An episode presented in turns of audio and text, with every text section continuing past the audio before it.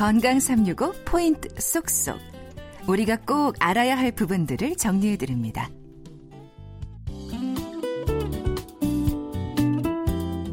건강 365 박광식의 건강 이야기. 오늘 주제는 간질환입니다. 연세대 강남세브란스병원 소화기내과의 이현웅 교수와 함께 하는데요.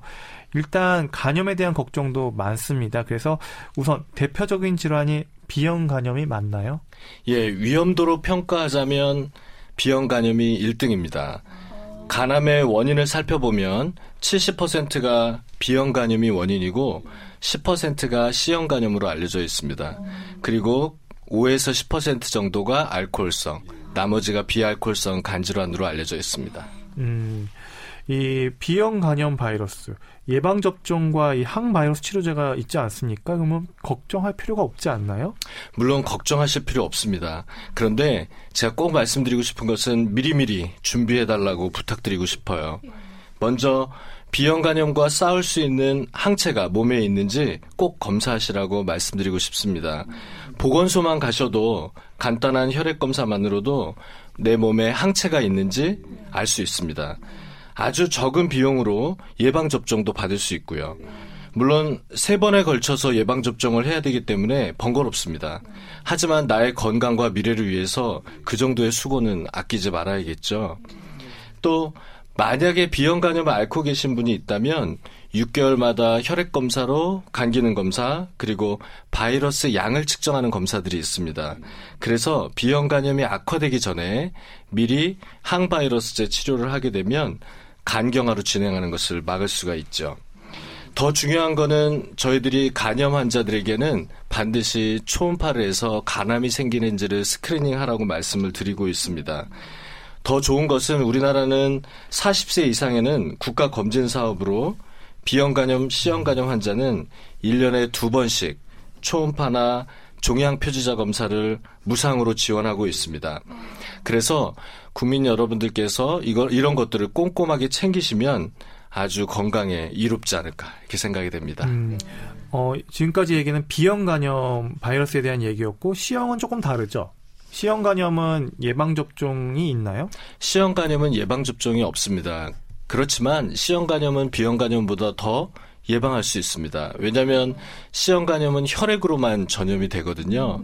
따라서 C형 간염에 오염된 혈액이 묻지 않도록 조심하시기만 하면 됩니다. 음, 그리고 항바이러스 치료제는 좀 완치도 가능한 면이 있지 않나요? C형 같은 경우에는요? 예, 말씀하셨던 대로 C형 간염의 완치율은 지금 90%를 넘습니다.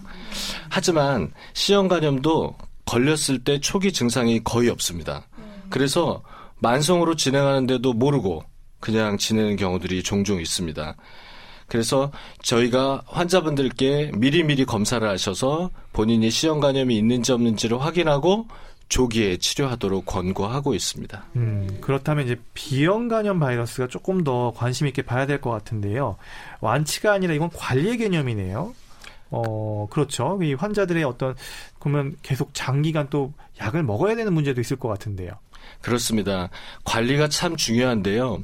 처음에는 몸이 아프니까 약을 잘 드시다가 조금 호전되면 약을 끊는 분들이 계십니다.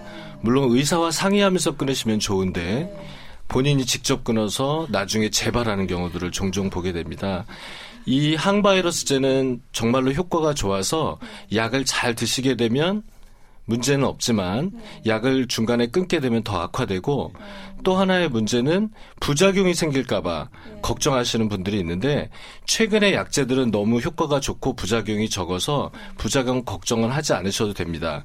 물론 빈도가 상당히 낮지만 골다공증이 생긴다거나 콩팥 기능이 나빠지시는 분들이 있어서 저희들이 외래에서 아주 긴장해서 잘 관찰하고 있으니까 부작용에 대한 염려는 놓으시라고 말씀드리고 싶습니다. 음, 일단 비형 간염은 좀 평생 잘 관리해야 된다 이런 개념으로 갖고 가시는 게 좋겠습니다. 그러면 C형 간염은 요즘 추세가 우리나라에서 추세는 어떻습니까? 간염이 일본이나 미국에 많아서 종종 환자분들께서 선진국병이라고 생각하시는 분들이 있는데요. 사실은 선진국병이 아니고 B형과 C형 간염 중에 C형 간염이 미국과 일본에 많아서 그렇게 오해하시는 것입니다. 사실 국내에서는 C형 간염의 유병률은 1% 미만입니다. 그래서 유병률이 낮기 때문에 본인께서 오염된 혈액을 묻지 않도록 주의만 하신다면 C형 간염은 미리 예방할 수 있죠. 음, 여기서 제가 한 가지 더 궁금한 거는요. 우리가 뭐 미디어를 통해서 또 들은 경험한 기억이 있지만 또 C형 간염은 예방 주사가 없고 또 집단 감염, 발병의 어떤 그런 기사들을 봐서요. 이 C형 간염의 경우 집단 감염 위험이 높은 건가요? 그렇습니다. 특히 주사기를 재사용한다든지 공동으로 사용하면 절대 안 되겠습니다. 특히 허가받지 않은 곳에서 문신을 하거나 미용 성형을 하지 말아야 됩니다. 또 사우나 같은 공공장소에서 손톱깎이와 같은 도구를 공용으로 사용하지 마셔야 됩니다. 이러한 노력만 하더라도 감염의 위험이 없다고 말씀드리고 싶습니다. 음, 그러면 교수님께서 보시기에 우리나라에서 C형 간염을 해결하는데 가장 큰 걸림돌은 뭘까요? 예, WHO에서 2030년까지 C형 간염을 완치시키자, 없애자 이런 캠페인들이 진행되고 있어요. 우리나라 간학회에서도 이러한 노력들을 하고 있는데 가장 큰 문제는 간염에 대한 인식이 부족한 점입니다. 다른 사람의 혈액에 노출되지 않으려는 노력만으로도 예방이 가능한데 C형 간염에 대한 인식이 낮아서 혈액에 노출되는 것들에 대해서 무감각한 것 그것이 가장 큰 문제고요. 둘째는 치료비입니다. 최근 약제가 많이 좋아져서 2개월에서 3개월만 치료해도 90% 이상 완치가 되죠. 하지만 보험 적용이 되더라도 약제 비용이 300만 원이 넘습니다.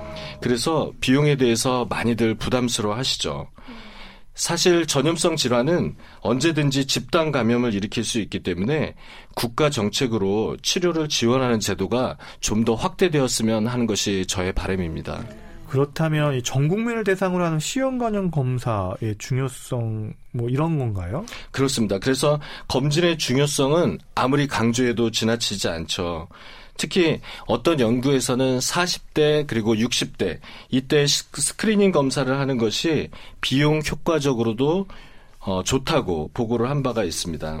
따라서 40세의 생애 전환기 건강검진에 전 국민을 대상으로 C형 간염 항체 검사가 필요하다고 생각을 하고 있어요.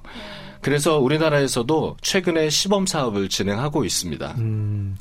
이렇게 앞서서 우리가 B형하고 C형 간염을 이렇게 많이 얘기한 건 결국 궁극적으로 이게 치료되지 않으면 간 경변이나 간암으로 가기 때문이죠. 그렇죠.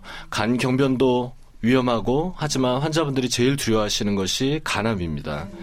특히 B형 간염은 담도암까지도 일으킬 수 있기 때문에 미리미리 예방 접종하고 주의하기만 해도 이러한 암의 발생을 막을 수가 있죠. 음, 실제로 간 경변이나 간암으로 가는 어떤 그 비율이랄까요? 이건 어느 정도로 알려져 있나요?